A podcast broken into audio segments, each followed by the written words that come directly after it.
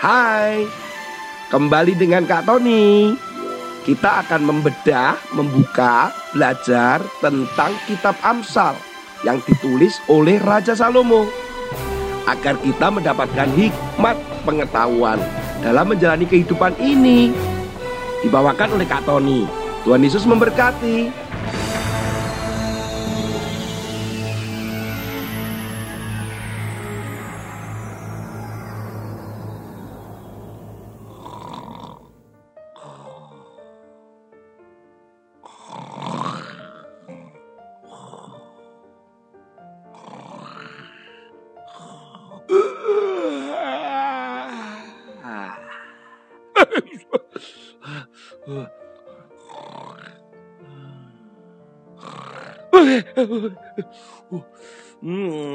Eh, eh, anak-anak. Uh, aduh. Aduh. Badannya sakit semua nih Kak Tony anak-anak. Aduh. Tadi tidur, eh tiba-tiba kok terkejut. Ah, kan seharusnya tidur itu kan harusnya nyenyak. Ini kenapa tidur tadi kok tiba-tiba seperti terkejut begitu? Kak Tony seperti mimpi, terus kemudian tadi jalan, ada lubang, terus kemudian Kak Tony sepertinya jatuh masuk ke lubang dan terkejut, ah, terbangun. Nah, anak-anak pernah nggak kalian mengalami seperti itu? Ternyata menurut penelitian yang dilakukan oleh para ahli medis mengatakan bahwa 60 sampai 70 persen orang dari semua jenis kelamin laki-laki maupun perempuan itu mengalami yang namanya keterkejutan waktu tidur. Nah, mereka menyebutnya sebagai hypnic jerk. Jadi, ketika kita mengalami tidur tiba-tiba terkejut, otot-otot kejang dan bisa jadi akhirnya terbangun. Wah, mana enak ya anak-anak tidur tiba-tiba terbangun karena terkejut.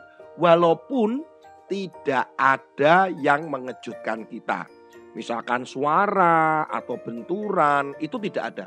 Tetapi ternyata itu proses otak dan otot kita. Sehingga membuat tiba-tiba tegang. Sepertinya terkejut. Waduh, apa sih penyebabnya yang namanya hypnic jerk ini? Ternyata penyebabnya macam-macam anak-anak.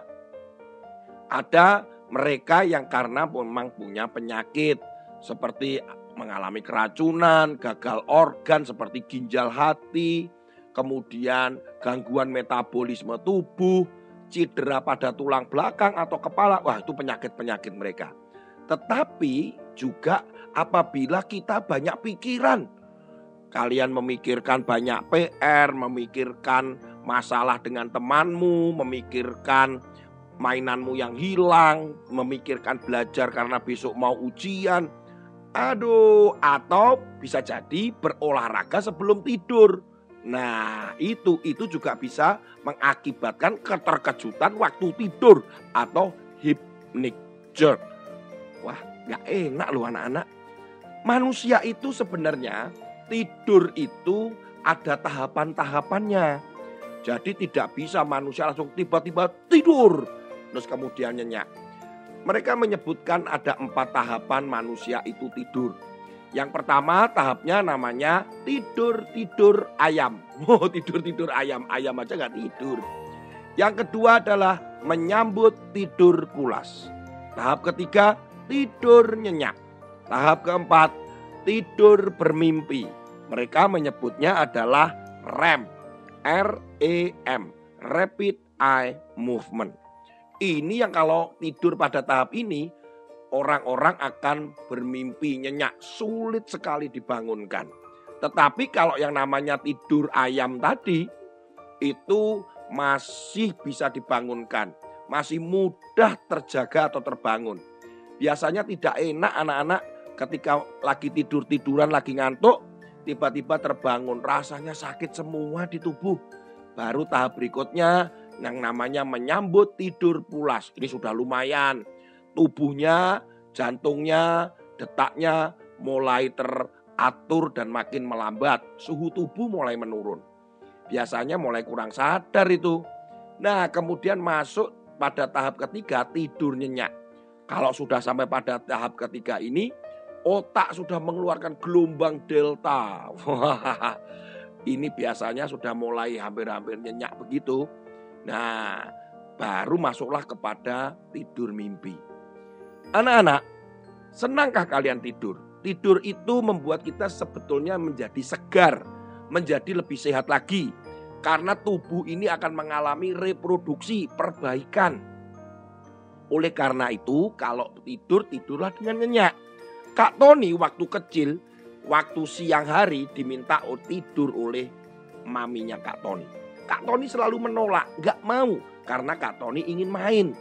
Sehingga Kak Tony dulu ini, dulu sering berbohong. Masuk ke kamar, hanya sesaat kemudian Kak Tony bangun tapi itu tidak tidur pasti. Kak Tony kemudian acak-acak rambutnya Kak Tony. Kemudian matanya Kak Tony, Kak Tony usap-usap supaya sedikit warnanya merah. Kemudian keluar dari kamar sambil menguap. Kemudian ditanya, Tony sudah tidur? Sudah mami. Padahal Kak Tony nggak tidur di kamar. Tapi itu membuat tubuhnya sakit semua sebenarnya. Nggak jadi sehat. Jadi belajarnya ngantuk waktu sore dan menjadi capek semua. Menyesal. Sekarang Kak Tony nggak mau dah tidurnya mau nyenyak aja. Nah, anak-anak, firman Tuhan berkata di dalam Amsal pasal yang ketiga ayat yang ke-24 sampai 26. Jikalau engkau berbaring, engkau tidak akan terkejut. Tetapi engkau akan berbaring dengan tidur nyenyak. Janganlah takut kepada kekejutan yang tiba-tiba atau kepada kebinasaan orang fasik bila itu datang. Karena Tuhanlah yang akan menjadi sandaranmu dan akan menghindarkan kakimu dari jerat. Anak-anak, ternyata tidur itu kalau nyenyak itu enak sekali. Firman Tuhan hari ini berbicara tentang tidur itu nyenyaklah. Kalian jangan takut dengan keterkejutan atau tidak bisa tidur. Kenapa? Ayat 26 tadi disebutkan, karena Tuhanlah yang akan menjadi sandaranmu. Siapa yang menjaga tidur di waktu malam dan akan menghindarkan kakimu dari jerat. Anak-anak, makanya kalau mau tidur berdoa dulu supaya kita bisa dalam perlindungan Tuhan. Kita bisa tidur nyenyak. Kalau mau tidur, mau istirahat, berdoa ya. Anaknya Kak Tony sempat, Papi, aku tuh kalau tidur sering mimpi-mimpi yang mengerikan. Kadang mimpinya itu sepertinya mimpi yang membuat aku takut. Kak Tony akhirnya berdoa. Ayo saya doakan. Kak Tony doakan anaknya Kak Tony. Dia juga berdoa Puji Tuhan, hari ini dia tidur nyenyak. Bahkan sering kali lupa bangun. Aduh. Anak-anak, berdoalah sebelum kalian tidur. Hari ini, besok, dan seterusnya. Supaya tidurmu nyenyak, tenang. Dan kamu akan merasakan perlindungan Tuhan. Dan tubuhmu menjadi sehat. Tuhan Yesus memberkati. Sampai ketemu di episode berikutnya. Wah, tidur lagi ah.